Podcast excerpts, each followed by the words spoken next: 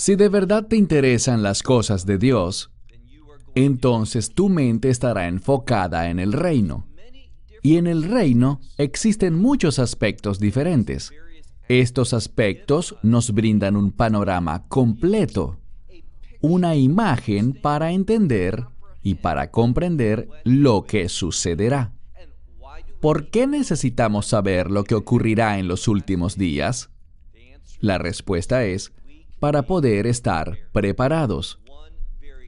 Uno de los aspectos más interesantes y que sobre el cual con frecuencia la gente tiene más preguntas al respecto, no es otro sino los 144.000 que se mencionan en el libro de Apocalipsis, tanto en el capítulo 7 como en el capítulo 14. ¿Quiénes son estos 144.000 individuos? ¿Qué harán?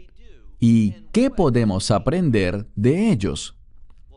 De esto es exactamente de lo que hablaremos en el estudio especial de hoy. Si tienes tu Biblia, ábrela conmigo en el libro de Apocalipsis, capítulo 7. Iniciaremos en este lugar, Apocalipsis 7, y vamos a ver qué dice la palabra de Dios con respecto a estos 144 mil. Y queremos hacer algo que de cierta manera es algo especial.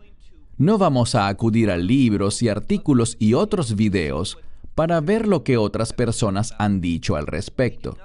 No queremos mezclar estos pensamientos con nuestra discusión. Queremos confiar solo en la palabra de Dios lo que dice la escritura al respecto, porque con mucha frecuencia lo que descubrimos es esto. Las personas han escuchado teorías, han aprendido interpretaciones, ellos creen todo eso y por tal razón, cuando leen las escrituras, las miran con un lente diferente. Eso no está bien, ni es bueno. Una de las cosas a las que me refiero es esta.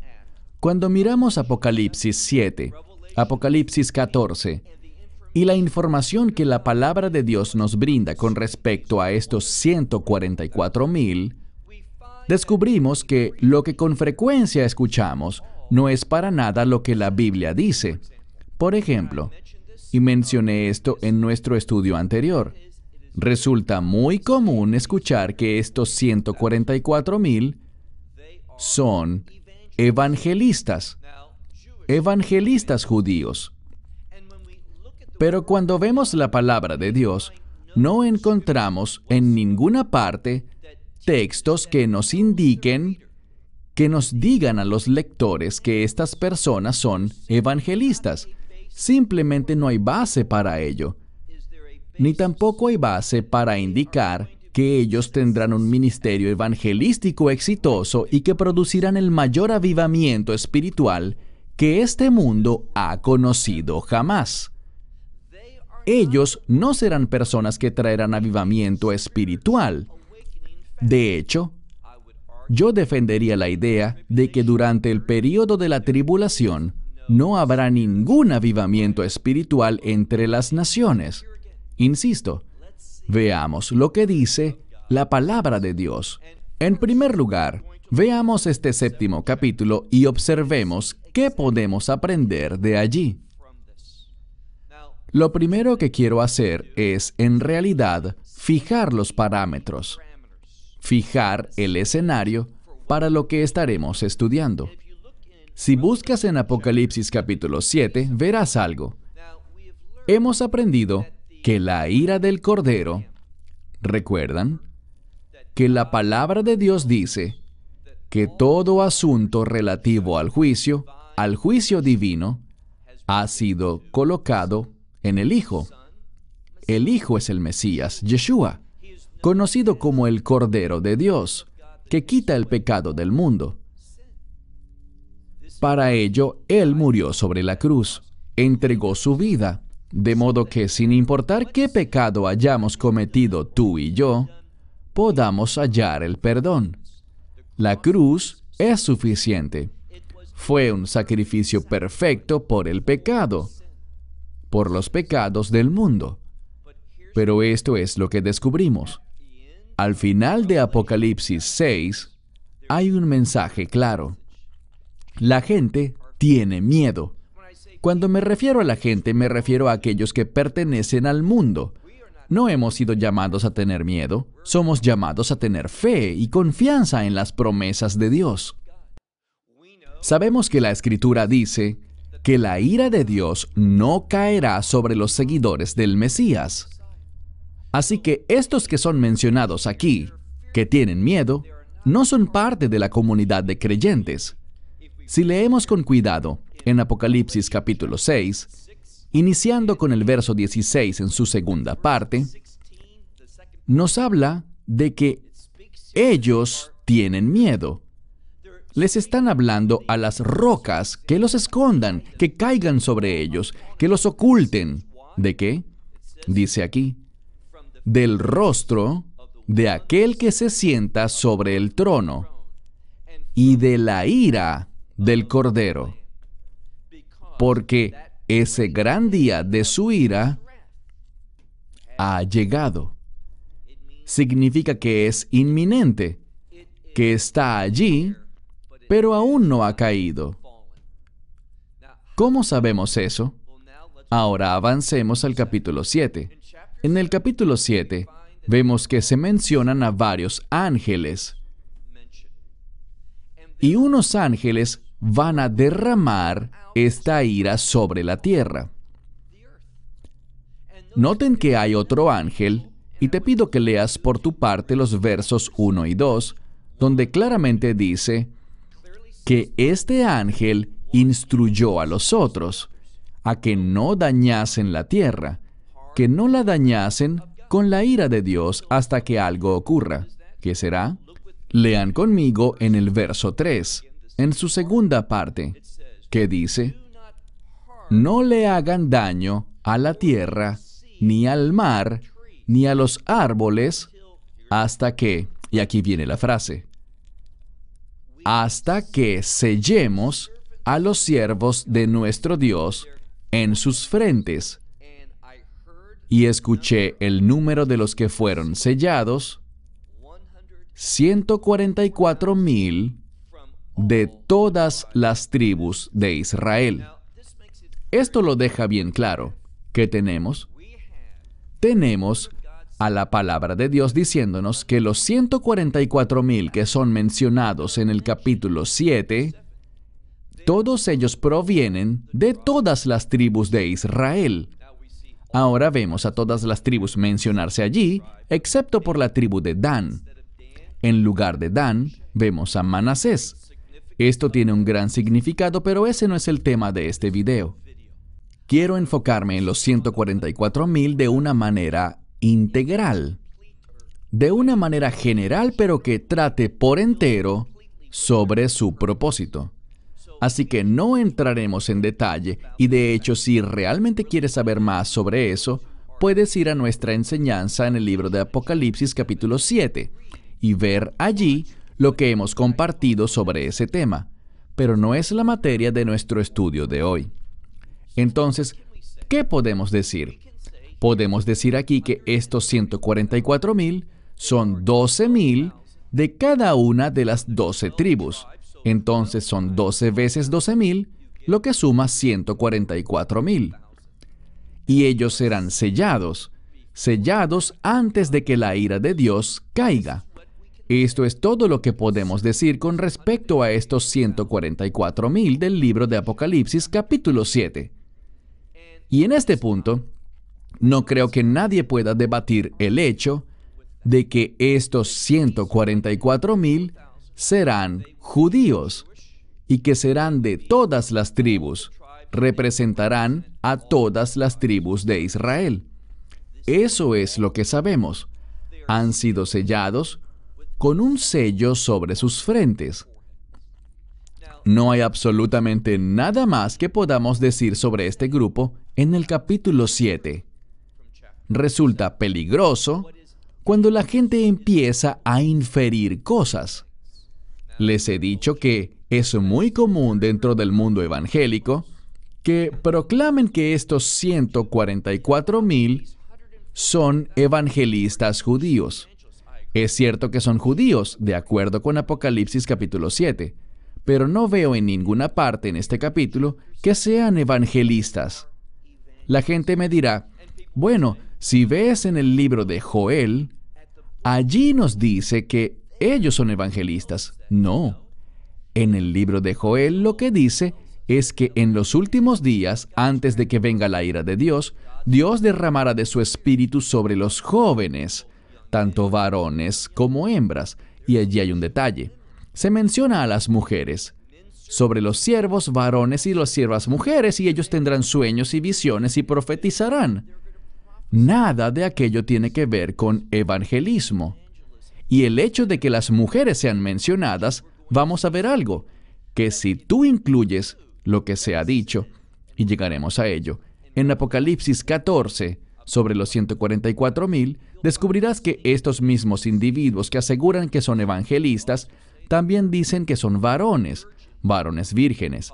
Hablaremos más sobre la implicación de esto más adelante.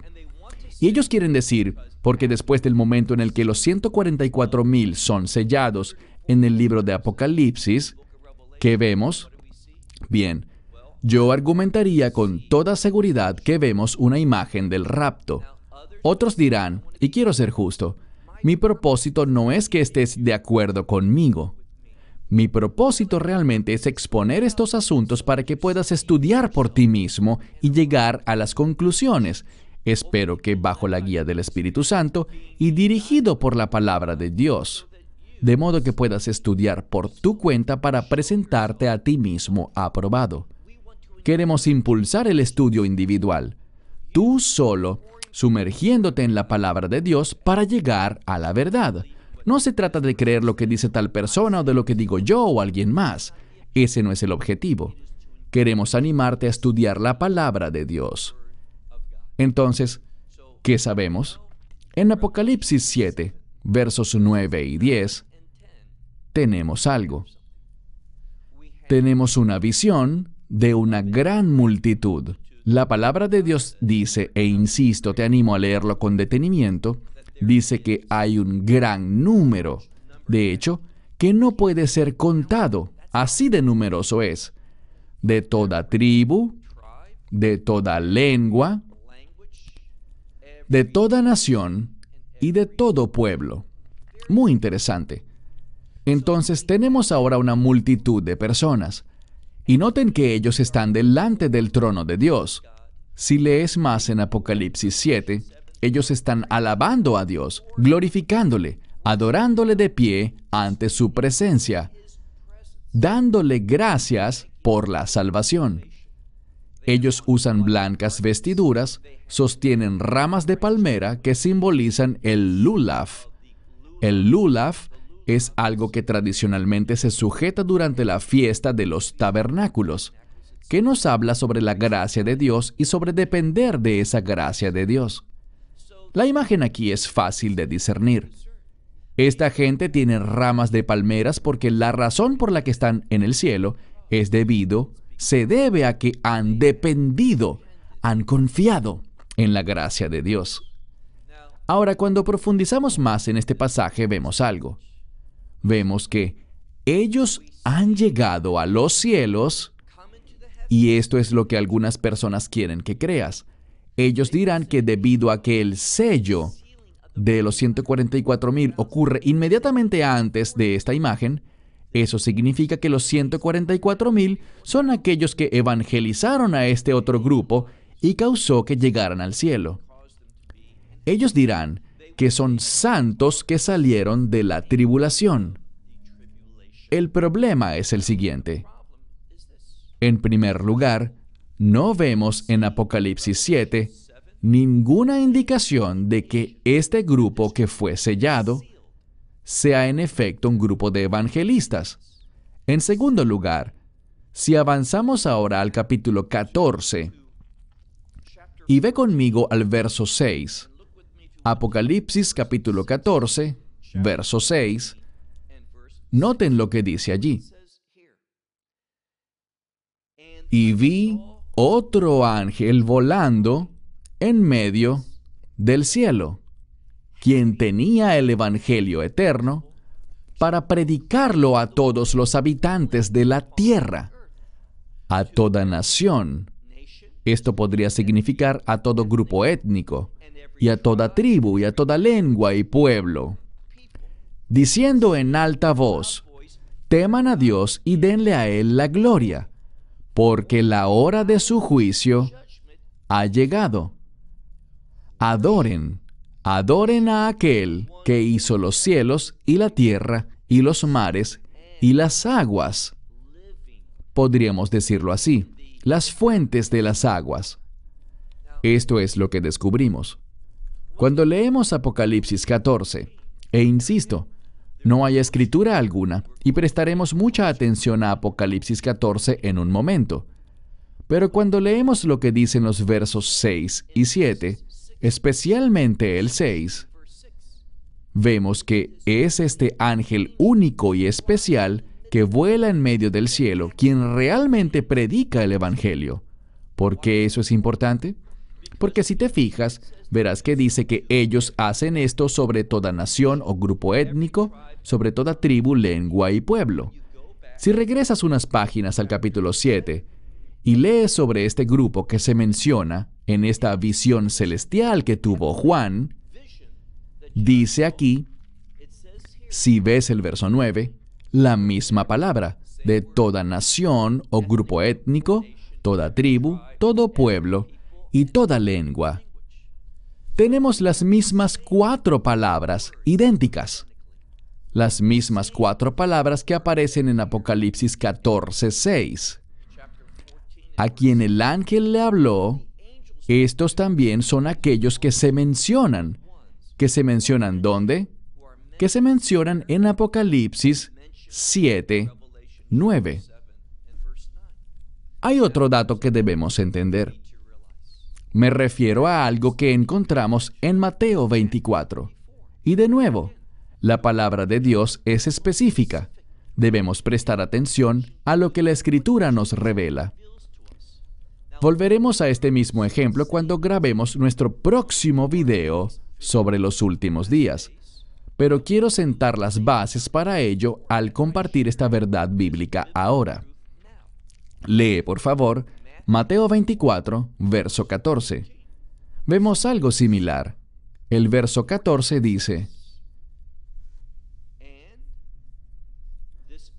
Y este Evangelio del reino será predicado a toda la tierra como testimonio a todas las naciones, y entonces vendrá el fin. Yo subrayaría eso. El Evangelio debe ser proclamado a todas las naciones de la tierra y después de aquello, entonces vendrá el fin.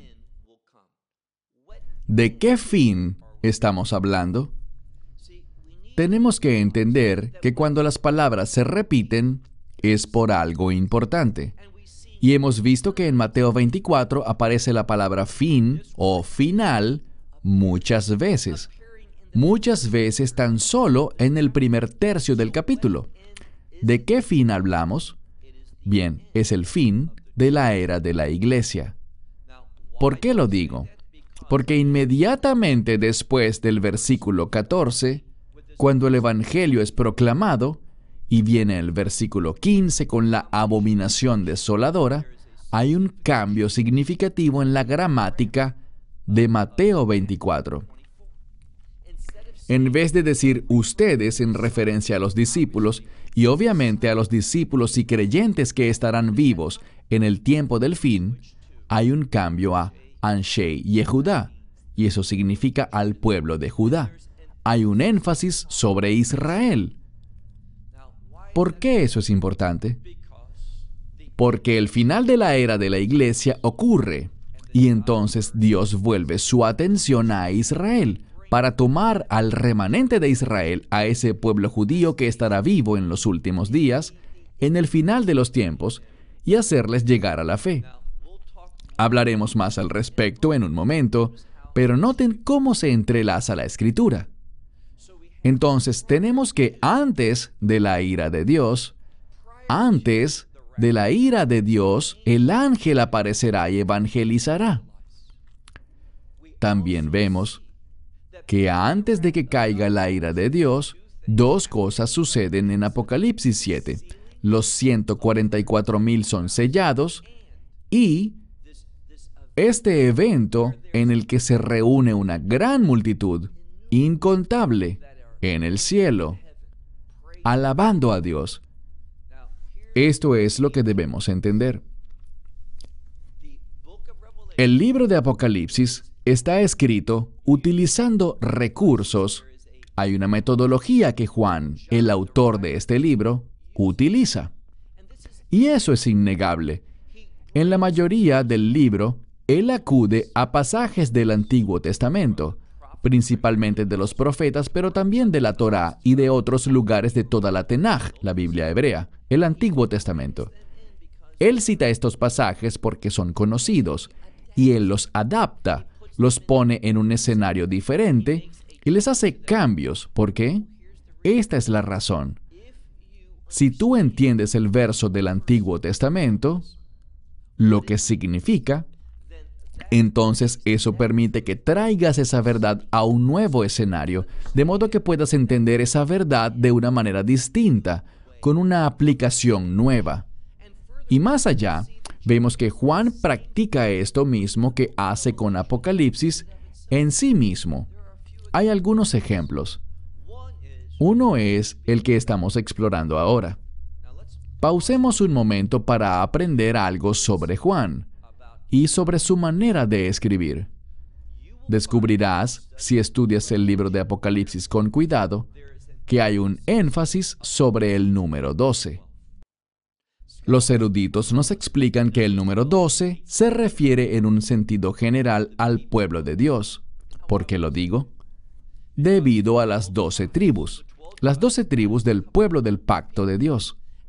Y no fue por accidente, no fue una coincidencia que el Mesías tomara doce discípulos, porque el doce representa al pueblo de Dios. Cuando leemos el Apocalipsis y especialmente el capítulo 21, ¿qué vemos allí? En Apocalipsis 21 vemos una descripción de la Nueva Jerusalén, de esa etapa final del reino de Dios, no del reino milenial, sino de lo que vendrá después de esos mil años del reino milenial, el reino eterno de Dios llamado la Nueva Jerusalén. Descubrirás que el número 12 aparece en la descripción de la Nueva Jerusalén con mucha frecuencia. Por ejemplo, tenemos 12 puertas. Y sobre estas 12 puertas hay ángeles, 12 ángeles, que tienen los nombres de las 12 tribus de Israel entonces, doce puertas, doce ángeles y doce tribus de Israel. No solo eso, sino que también tenemos doce columnas. Y sobre esas doce columnas, los doce nombres de los apóstoles. Entonces, vemos cómo el doce se repite frente a nosotros. Y no solo hay doce puertas, doce columnas, doce discípulos, doce ángeles, sino que también notamos algo más hay 24 ancianos. 24 ancianos es 2 veces 12. Seguimos viendo ese número 12 allí. Y cuando miramos el ancho, el largo y la altura, encontramos el número 12 reflejado en 12.000 o 144 o 144.000 tenemos el número 12 con ciertos múltiplos, 2 veces 12, 12 veces 12, 12.000 veces 12. El número 12 aparece por todas partes. Y esto es lo que la mayoría de los eruditos dicen, los que hablan de esto y lo reconocen. Ellos dicen que el número 12 es un número de reino, y el número 12 representa al pueblo del reino, la familia de Dios, el pueblo del pacto de Dios. Dios va a revelar quién es su pueblo en los últimos días. Y yo considero que este número de 144.000 representa a su pueblo. Debemos entender algo. Cuando leemos lo que enseña el apóstol Pablo, y esto es fundamental para entender cuál es mi punto. Cuando leemos lo que el apóstol Pablo enseña, y él usa el término Israel, recuerden lo que él dijo. Él dijo en Romanos 9:6 lo siguiente. No todo Israel es de Israel. En un sentido, esto es ilógico, hasta que entiendes que Pablo está usando el término Israel de dos maneras diferentes. Se relacionan, pero veamos lo que quiere decir. No todo Israel es de Israel. ¿Cuál es el significado de esto? Cuando dice Israel la primera vez, está hablando del pueblo judío. Pero cuando dice Israel la segunda vez, está hablando de los ciudadanos del reino.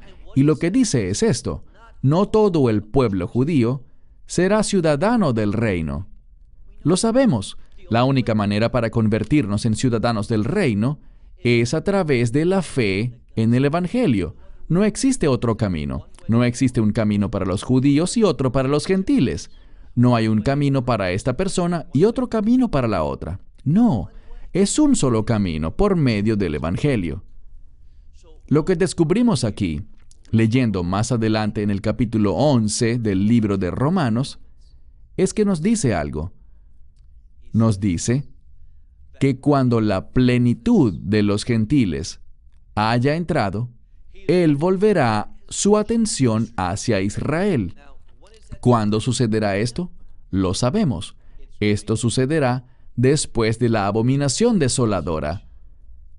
Israel se convertirá en una gran protagonista en este tiempo. ¿Por qué? En la abominación desoladora, si no sabes lo que es, estudiaremos más al respecto en nuestro siguiente video. Pero a manera de introducción, la abominación desoladora es cuando el anticristo vaya al templo, específicamente al lugar santísimo, al santuario, y se proclame a sí mismo como Dios, y demandará que todo el mundo lo adore a Él. Antes de ese momento, la idolatría abundará por todos lados. Se los probaré en un momento. Pero aunque la idolatría será abundante, Él la declarará ilegal y todos deberán jurar lealtad a Él y adorarle. Pero Israel no lo hará. Israel atravesará el peor tiempo de persecución en su historia por haber rechazado al anticristo. Y en segundo lugar, debemos entender que dos tercios del pueblo judío morirá en ese tiempo por causa de esta persecución. Pero habrá un remanente que llegará hasta el final. ¿Y qué verán ellos? Verán los cielos abiertos, y ahora les estoy hablando de la segunda venida, no del rapto, sino de la segunda venida. El Mesías vendrá y liberará liberará a Israel de todas las naciones del mundo, ese imperio maligno sobre el que el anticristo gobernará. Y el Mesías los juzgará y los arrojará al lagar de la ira de Dios. Profundizaremos más sobre esa verdad en unos momentos. Lo que tenemos en el Apocalipsis, léelo con cuidado, es que antes de la ira de Dios se van a sellar las doce tribus.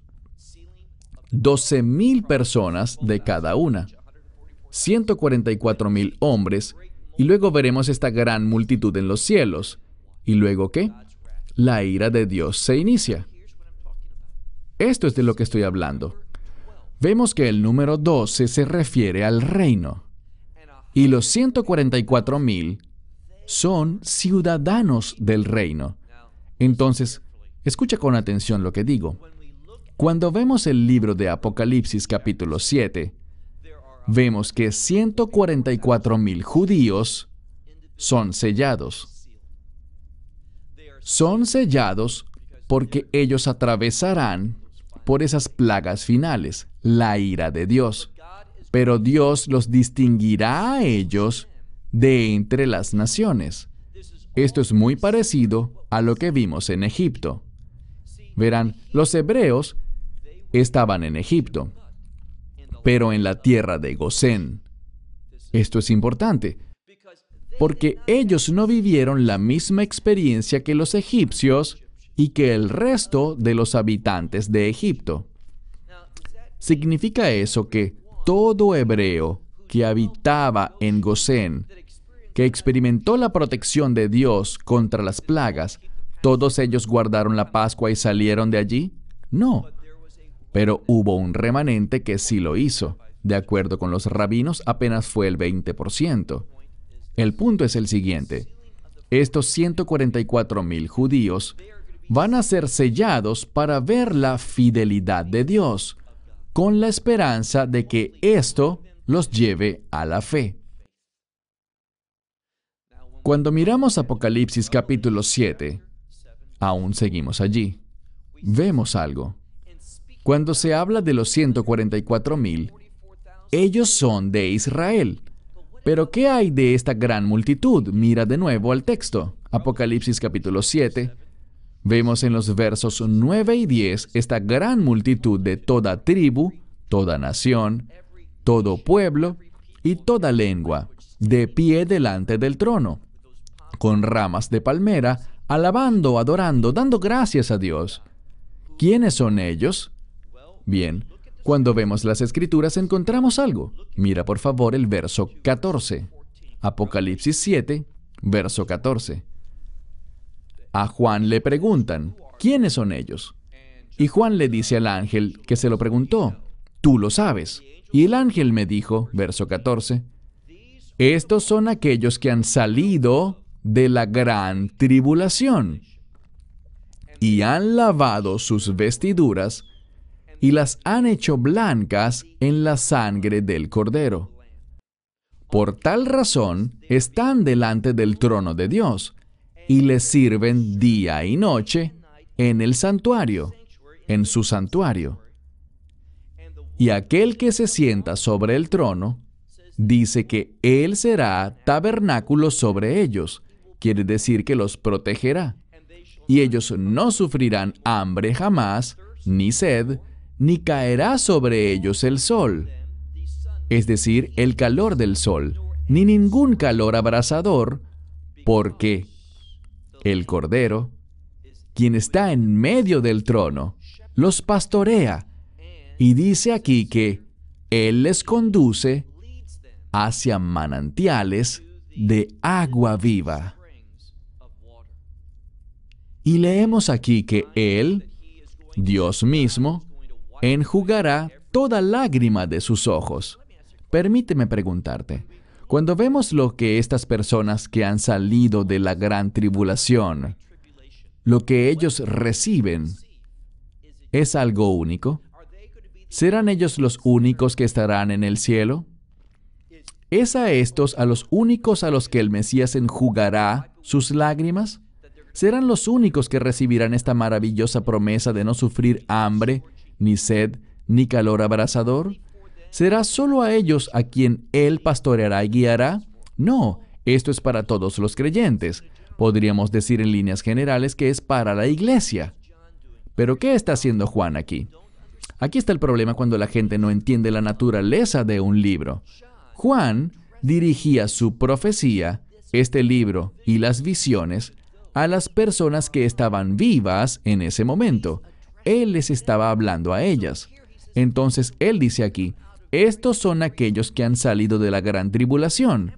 Él está enfatizando a aquellos que experimentarán estas cosas, pero aquellos que están con Él representan a toda la iglesia.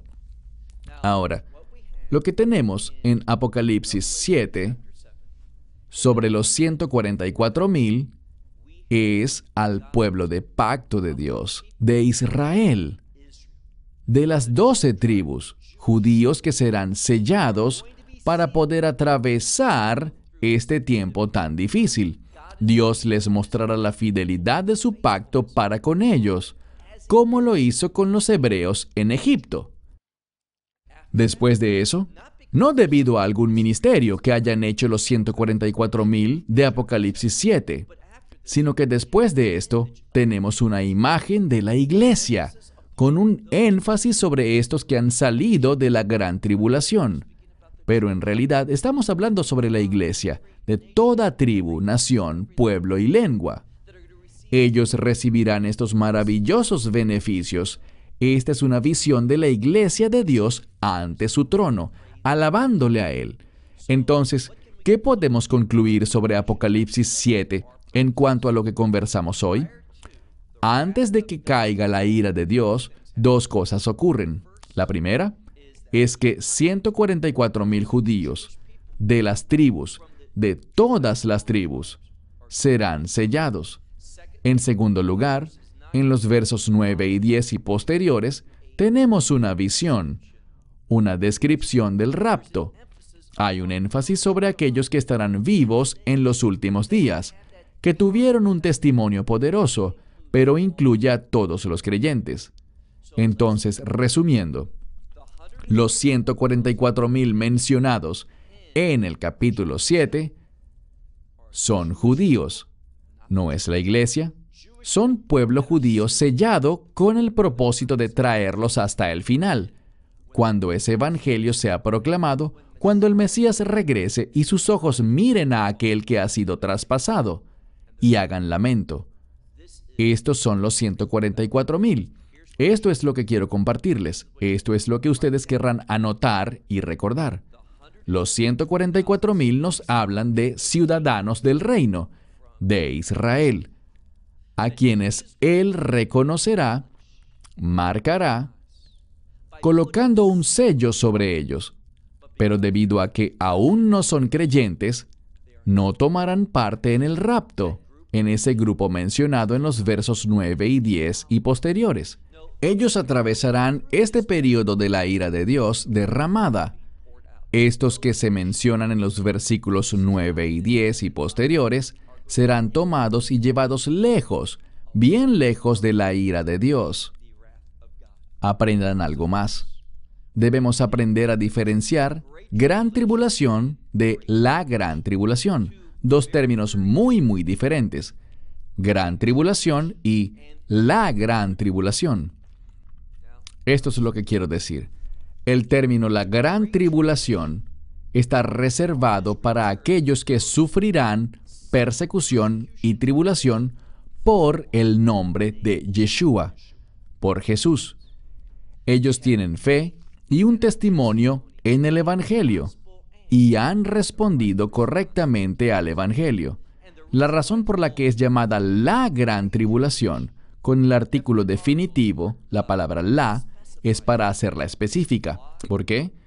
Porque es la tribulación referida exclusivamente a los seguidores del Mesías. Pero cuando vemos Mateo 24, verso 21, dice que el pueblo tendrá gran tribulación. No la gran tribulación, sino gran tribulación. ¿Quiénes? Gran tribulación sufrirá a Israel una vez que sean sellados por la gran persecución que atravesarán. Y descubrimos aquí que muchos judíos perderán sus vidas, dos tercios de acuerdo con la profecía. Pero quedará un remanente que será preservado y llegará hasta el regreso, la segunda venida del Mesías. Ahora, sigamos. Avancemos al capítulo 14 del libro de Apocalipsis un capítulo muy importante porque nos habla mucho más con respecto a estos 144 mil. Antes de leerlo, quiero aclarar que en Apocalipsis 7 estos 144 mil nos hablan de Israel, del pueblo judío de manera general. No es un número literal de 144 mil personas, porque, recuerden, 12, 24, 144, 144 mil todos son múltiplos de 12 para el reino. Nos habla de los ciudadanos del reino. Así que en Apocalipsis 7 tenemos a los ciudadanos del reino representando al pueblo judío, que llegará a la fe en los últimos días. ¿Por qué? Fundamentalmente porque verán, ellos verán el regreso del Mesías con sus ojos. Mirarán, como dije hace un momento, a aquel a quien traspasaron. Pero ahora leamos Apocalipsis 14, verso 1. Dice, Juan hablando, tuvo otra visión. Miré, y he aquí un cordero de pie. Si te fijas en el griego original, se encuentra en tiempo perfecto. ¿Qué significa? Nos habla de un evento en el pasado que es verdad hoy y continuará en el futuro. Esto nos habla del Cordero que es el Mesías, de pie. ¿Dónde? Sobre el monte de Sión. El monte de Sión es una referencia al reino. Esta es una imagen del cielo. ¿Por qué lo digo? Si sigues leyendo, dice aquí que con él estaban los 144 mil, teniendo el nombre de su padre. Si se refiere al Mesías, entonces es el Padre del Mesías, Dios Padre, escrito sobre sus frentes. Lo importante aquí es lo siguiente. Dice que sobre sus frentes está su nombre que había sido escrito, es decir, que no es algo nuevo, no es algo que acaba de suceder, sino que es algo que era verdad en el pasado, en el presente y sigue igual. El tiempo perfecto nos indica eso. Y escuché una voz de los cielos, como voz de muchas aguas, como la voz de un gran trueno, como la voz, y la palabra voz puede ser sonido, es la misma palabra en griego. Y el sonido que escuché era de arpistas que ejecutaban sus arpas o que tocaban sus arpas, y noten esto. Dice que una canción, como una nueva canción, ellos cantaban delante del trono, y delante de los cuatro seres vivientes, y delante de los ancianos, y nadie más era capaz de aprender la canción. ¿Qué aprendemos aquí? Esta es una visión celestial. ¿Por qué? Sión es mencionada, una palabra de reino, pero Sión, en este caso, se refiere al reino de los cielos. ¿Por qué? Porque ¿dónde están ellos? Están de pie delante del trono. ¿Quiénes están allí? Los cuatro seres vivientes. Estos cuatro seres vivientes son mencionados en los profetas y también en otras partes del Apocalipsis. ¿Dónde residen? en el cielo. Y luego tenemos a los ancianos, estos son los ancianos del cielo. No hay debate alguno. Es un hecho que estos 144 mil están con el Mesías, el Cordero. ¿Dónde? En los cielos. Esto nos enseña algo. Tenemos un problema. Tenemos a 144 mil en Apocalipsis 7 sobre la tierra han sido sellados y van a atravesar la ira de Dios. Pero estos 144 mil que vemos aquí están en los cielos. Recuerden, ahora estamos en el capítulo 14 y en el capítulo 13 vimos un repaso. Si leemos el capítulo 13, nos habla sobre la primera bestia que asciende de las aguas, de aguas turbulentas. La bestia es un imperio, así que la primera bestia es un imperio, uno que se levantará para gobernar sobre todos los pueblos, todas las naciones, y se levantará en un tiempo de inestabilidad. Este será el resultado de los dolores de parto. Y lo que vemos aquí con respecto a esta primera bestia es que será muy hostil contra los creyentes. Lo vemos en Apocalipsis 13, especialmente en los versículos 7 y 8. Es innegable. Y entonces viene una segunda bestia, una que surge de la tierra. La tierra significa estabilidad. La segunda bestia tendrá cuernos como un cordero, pero hablará como un dragón. ¿Quién es? El anticristo. Cuando las cosas se estabilicen en este imperio de maldad, el líder que tomará el control será el anticristo. Él empezará a perseguir, a obligar a la gente a que lo sigan a él. Hará señales y hará maravillas. Hará que la gente reciba una marca, la marca de la bestia sobre su frente o en su brazo. Esto es lo que vemos en el capítulo 13. Pero cuando entremos en el capítulo 14, de inmediato se nos llevará a dónde? A los cielos.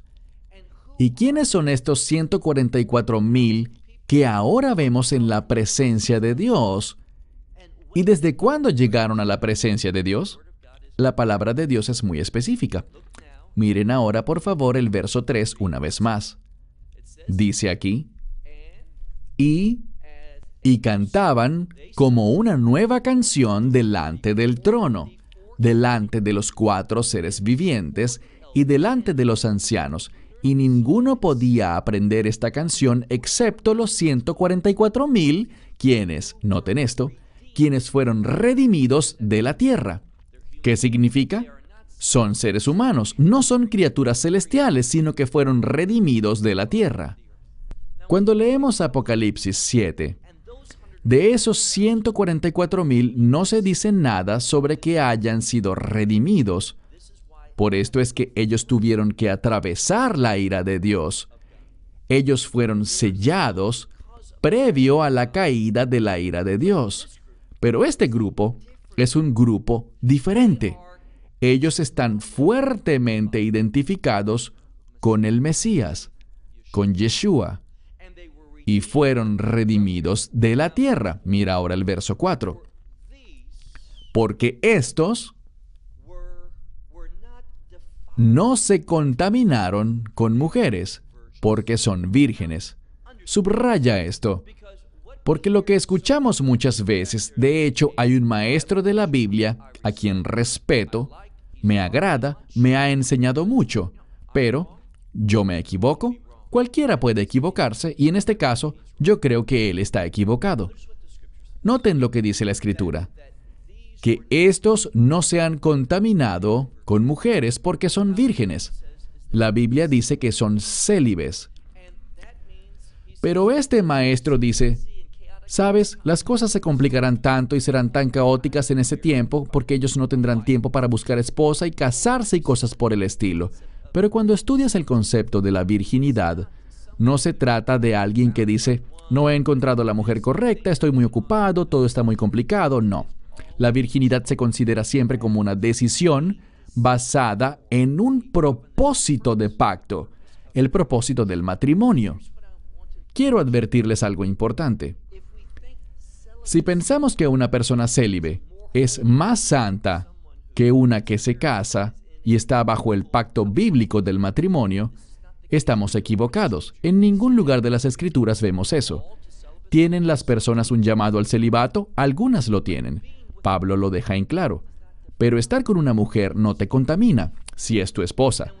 Y cuando dice aquí que estos son vírgenes, entiende algo. Si te vas al capítulo anterior, encontrarás que la bestia ese imperio, buscará forzarte a hacer una imagen y a que adores esta imagen y al imperio.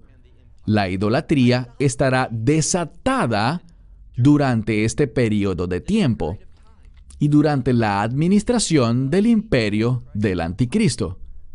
Pero estos individuos, estos 144.000, no cometieron idolatría. Muchas veces cuando leemos aquí que ellos no se contaminaron con mujeres porque son vírgenes, verso 4, esto nos habla de que no cometieron idolatría, que no aceptaron la marca de la bestia sobre sus brazos o sobre sus frentes, que no hicieron esa imagen para postrarse ante ella. Noten algo más. Todavía en el verso 4. Estos son aquellos que siguen al Cordero por donde quiera que vaya. Aquí nos habla sobre aquellos que tienen un fuerte compromiso de obediencia para con el Mesías Yeshua. No vemos eso en Apocalipsis 7. Estos son aquellos que fueron redimidos de entre los hombres, y ellos son, noten esto, las primicias para Dios y para el Cordero. Las primicias es algo importante porque esta palabra primicias está asociada con el Mesías. Él es la primicia. Y está asociada con el día en el que Él se levantó de entre los muertos. ¿Qué día fue ese? Rashid, este día especial llamado el Día de las Primicias. Las primicias también tienen una connotación de victoria. Entonces, cuando dice que estos son las primicias para Dios y el Cordero, ellos tienen la victoria de Dios por medio del Cordero. Del mismo modo, dice que en sus bocas no se ha encontrado, y el texto griego de Nestle Allen dice ninguna falsedad o mentira. El textus receptus dice engaño. Son similares, mentiras o engaños. Y este es el tipo de diferencias que encontrarás en los manuscritos. Dos palabras muy similares, palabras diferentes pero muy cercanas en significado. Porque ellos están sin mancha delante del trono de Dios. Aquí, una vez más, este grupo está delante del trono de Dios. Ellos están en el cielo.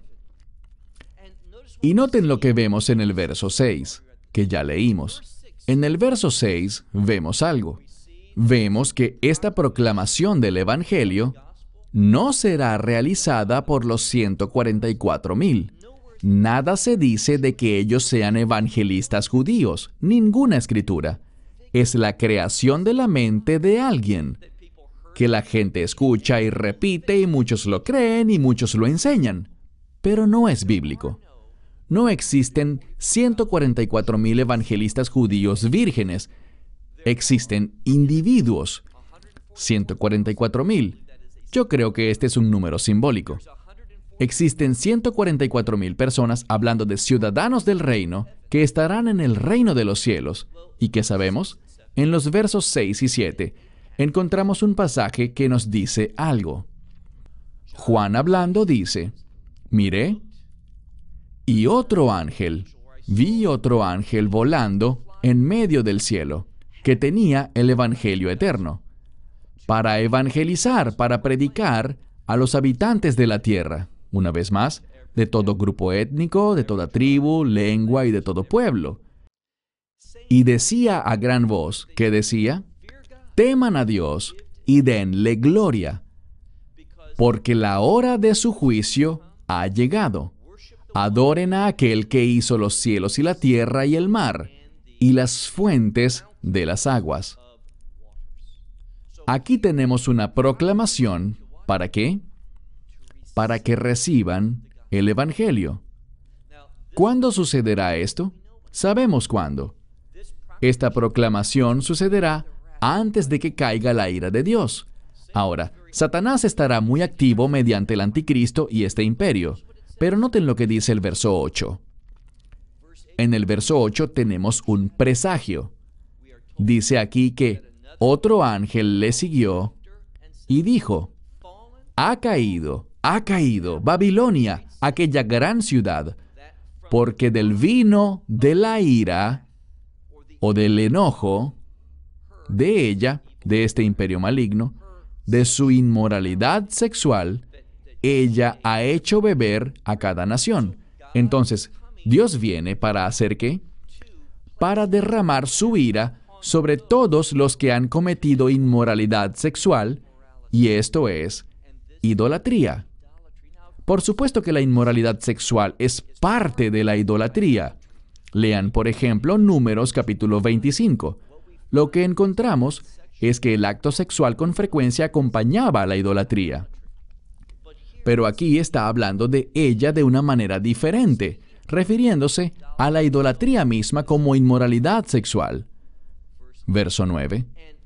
Y otro ángel le siguió diciendo, esto es sobre Babilonia, leemos en el verso 9. Y un tercer ángel le siguió, diciendo en alta voz, si alguno adora a la bestia, es decir, al imperio, y a su imagen, y recibe la marca sobre su frente o sobre su mano, encontramos que éste beberá del vino de la ira de Dios, mezclado y no diluido en la copa de su ira, y será atormentado con fuego y azufre delante de sus santos ángeles y delante del Cordero. ¿Qué vemos aquí? Vemos la predicación del Evangelio con esta orden de adorar a aquel que hizo el cielo y la tierra, el mar y todo lo que en ellos hay. Y luego viene esta proclamación, Babilonia ha caído. Ahora, no ha caído en realidad, Él lo está declarando. ¿Qué producirá la caída de Babilonia? La ira de Dios. Lo que vemos aquí es este gran número de 144 mil personas que tienen una conexión con el Cordero. No dice nada aquí de que estén conectados con las doce tribus de Israel. No dice tampoco que sean evangelistas judíos. No dice muchas cosas de las que escuchas. Estos 144 mil son la iglesia. Esa es su identidad en Apocalipsis 14. En Apocalipsis 7, ese número de 144 mil es simbólico. Son los ciudadanos del reino. Pero los judíos, judíos israelitas que llegarán a la fe en los últimos días, al final, Dios los marcará, los identificará con el fin de permitirles llegar a la salvación. Ellos deben recibirla, y lo harán, la vasta mayoría. Pero quiero hacer algo. Hagamos una pausa un momento para dejar algo en claro. La razón por la cual es ridículo decir que se producirá el mayor avivamiento espiritual en la historia de la tierra por estos 144 mil evangelistas o supuestos evangelistas judíos es porque no vemos en este tiempo de tribulación, en estos últimos siete años, como un tiempo en el que los gentiles llegarán a la fe. ¿Por qué lo digo? No lo digo ligeramente. Si buscas, por ejemplo, vamos a buscar en dos lugares de la Escritura. Volvamos a Apocalipsis capítulo 9. En Apocalipsis 9, versículo 20 dice lo siguiente. Aquí se habla del juicio de las trompetas. Primero tenemos el momento en el que los sellos son rotos y el séptimo sello contiene todo lo demás que viene en el libro de Apocalipsis, incluyendo lo que tenemos aquí, el juicio de las trompetas. Estos son juicios horribles que se relacionan con la ira de Dios. Pero en los juicios de las trompetas usualmente veremos el número un tercio, que quiere decir que no es la medida completa de la ira de Dios. Pero noten esto, después de toda la muerte y sufrimiento y dolor que ocurre durante los juicios de las trompetas, verso 20, Apocalipsis 9, 20, y el resto de la humanidad, el resto de las personas, que no murió con estas plagas, miren lo que dice. Ellos no se arrepintieron de la obra de sus manos, con el fin de dejar de adorar demonios e ídolos de oro y plata y bronce y piedra y madera, que no pueden ver, que no pueden oír, ni caminar, y no se arrepintieron de sus homicidios, ni de sus drogas. Esta es la palabra de la que obtenemos el término farmacia en español. Así que dice drogas, hablando del abuso de las drogas, ni de su inmoralidad, inmoralidad sexual, ni de sus hurtos, o robos. Si te fijas bien, ¿no estarías de acuerdo en decir que la idolatría es mencionada aquí fuertemente? Entiende que en los últimos siete años avanzará desatada en este mundo la idolatría. Esto debería ayudarnos a entender lo que significa que estos 144 mil no se contaminaron con mujeres, que eran vírgenes. Ellos no cayeron en la idolatría. Pero noten lo que dice, que ellos no se arrepintieron. ¿Dónde está el gran avivamiento espiritual? Bueno, quizás esté más adelante. Hmm, no es así. Pasemos ahora a los juicios de las copas. Miren por favor el capítulo 16. Lo que quiero que vean es que debemos conocer este libro de Apocalipsis exactamente lo que dice en el orden correcto, cómo fue escrito, es decir, los recursos literarios utilizados que nos ayudan a entenderlo apropiadamente. Verso 9 de Apocalipsis 16 dice, y ellos blasfemaron el nombre de Dios, de aquel que tiene autoridad sobre estas plagas. Entonces todos los que sufrían estos juicios de las copas, que contenían la ira completa y devastadora de Dios, dice aquí que estos individuos que hicieron, ellos blasfemaron el nombre, es decir, el carácter de Dios, de aquel que tiene autoridad sobre todas estas plagas, y no se arrepintieron para darle gloria. Queda muy claro, ellos no se arrepintieron. Miren el verso 11. Y blasfemaron contra el Dios del cielo, por quien sufrían estos dolores y estas heridas. Y ellos no se arrepintieron de sus obras. Entonces te pregunto, ¿dónde está este gran avivamiento espiritual? ¿Dónde encontramos eso? Esto es lo que vemos en la escritura. Vemos en el libro de Apocalipsis capítulo 14 una imagen de los 144 mil. Es la iglesia. Vemos a la iglesia en los cielos. Vemos que ante Dios ellos son santos, son vírgenes, es decir, fueron fieles, se mantuvieron fieles para Dios, lavaron sus vestiduras en la sangre del Mesías. De eso es de lo que se nos habla. De hecho, lo que sugeriría es esto, que ese grupo mencionado en Apocalipsis capítulo 7, versos 9 y 10, y otros versos, es el mismo grupo de Apocalipsis 14. Permíteme porque sé que esto se ha prolongado mucho más de lo que tenía pensado. Cuando vemos el resto del capítulo 14 de Apocalipsis, lo que tenemos es esto. Tenemos dos cosechas. Estas dos cosechas no dice que sean una inmediatamente después de la otra. Nos está dando una visión amplia, de la misma forma como lo hace la parábola de la cizaña y la hierba. ¿Recuerdan lo que dice? Dice que en los últimos días habrá esta cosecha y él separará la cizaña de la hierba. La hierba se colocará en su granero, en el reino de Dios, y la cizaña, esa mala hierba, será echada al fuego. El contexto es el juicio, el tiempo del juicio. Bien, al final de Apocalipsis 14, nos habla de que una hoz afilada será echada a la tierra, y el Mesías podemos leerlo y verlo en detalle. Vayan por favor a Apocalipsis 14 y miremos, por ejemplo, el verso 14.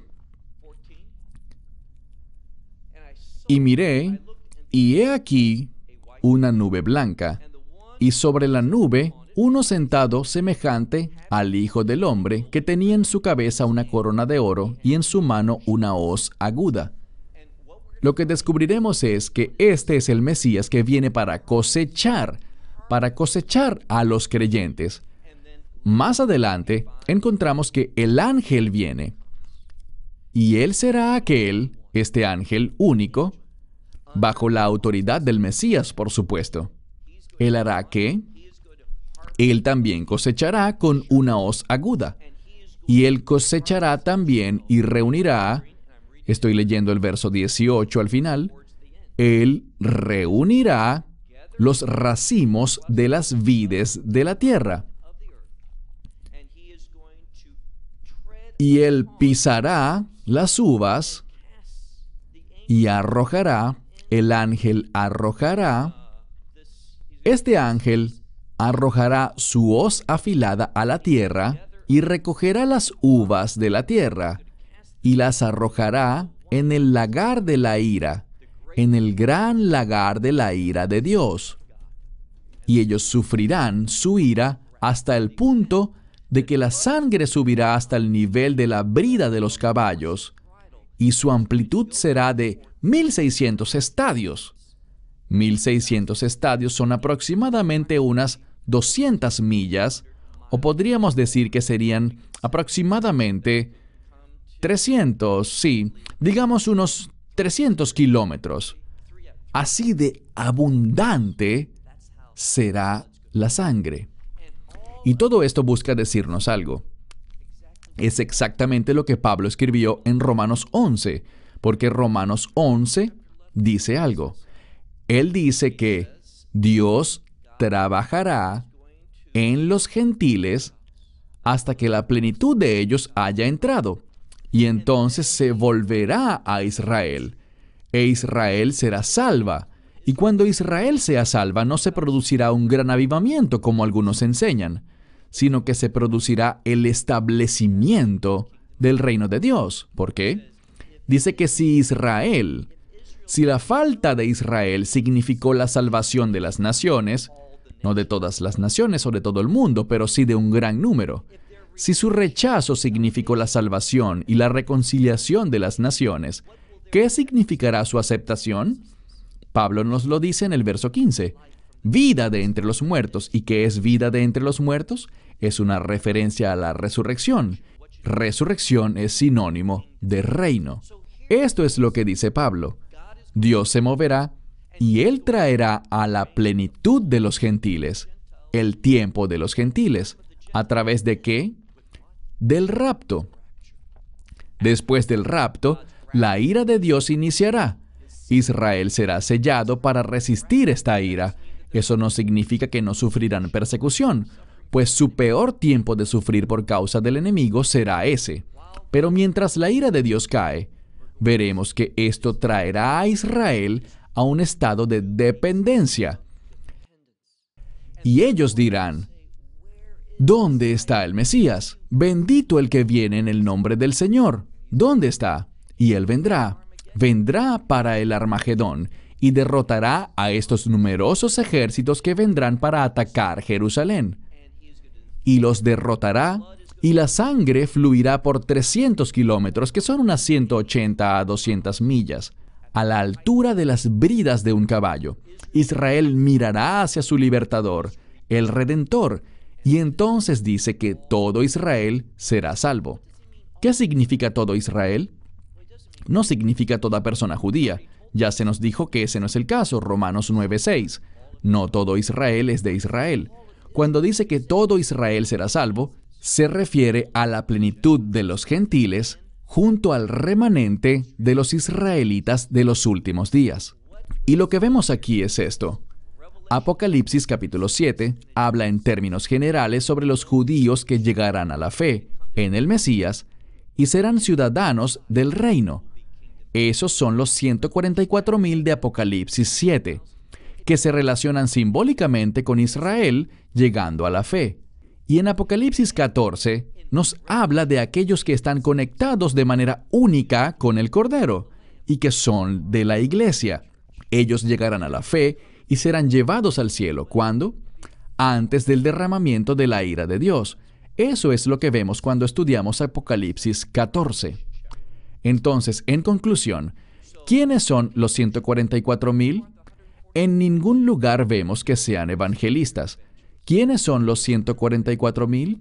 Los ciudadanos del reino de Dios, unos de Israel capítulo 7 y otros de las naciones, que incluye a un remanente del pueblo judío que vendrá a la fe antes de los últimos días. Y lo que descubrimos es que los 144.000, ese número es un número de reino, ciudadanos del reino, que pasarán la eternidad en lo que vemos en un lugar donde serán pastoreados, alimentados, cuidados y protegidos y bendecidos, donde adorarán al Cordero y adorarán al que se sienta sobre el trono, adorarán a Dios, Padre, Hijo y Espíritu Santo, por la eternidad en el reino de Dios. Los 144.000, una verdad bíblica importante. Y con esta interpretación buscamos remover muchas de las dificultades y contradicciones que encuentras con otras perspectivas. Cerramos con esto. Si llegaste al final de este video, te doy gracias por tu diligencia. Hasta nuestra próxima lección sobre los últimos días. Shalom desde Israel. Israel. Esperamos que te hayas edificado con el mensaje de hoy y lo compartas con otros. Te invitamos a seguir nuestros estudios cada semana por este canal y por el portal de YouTube de Amarás a Israel. También puedes descargar nuestra aplicación móvil gratuita Mi Estudio Bíblico. Finalmente, para obtener más información sobre nosotros, visita nuestra web amarasaisrael.org, donde encontrarás otras conferencias de Baruch en audio, video y texto. Hasta el próximo programa. Que el Señor te bendiga en Yeshua Hamashiach, Jesús el Mesías, mientras caminas con Él. Shalom desde Israel.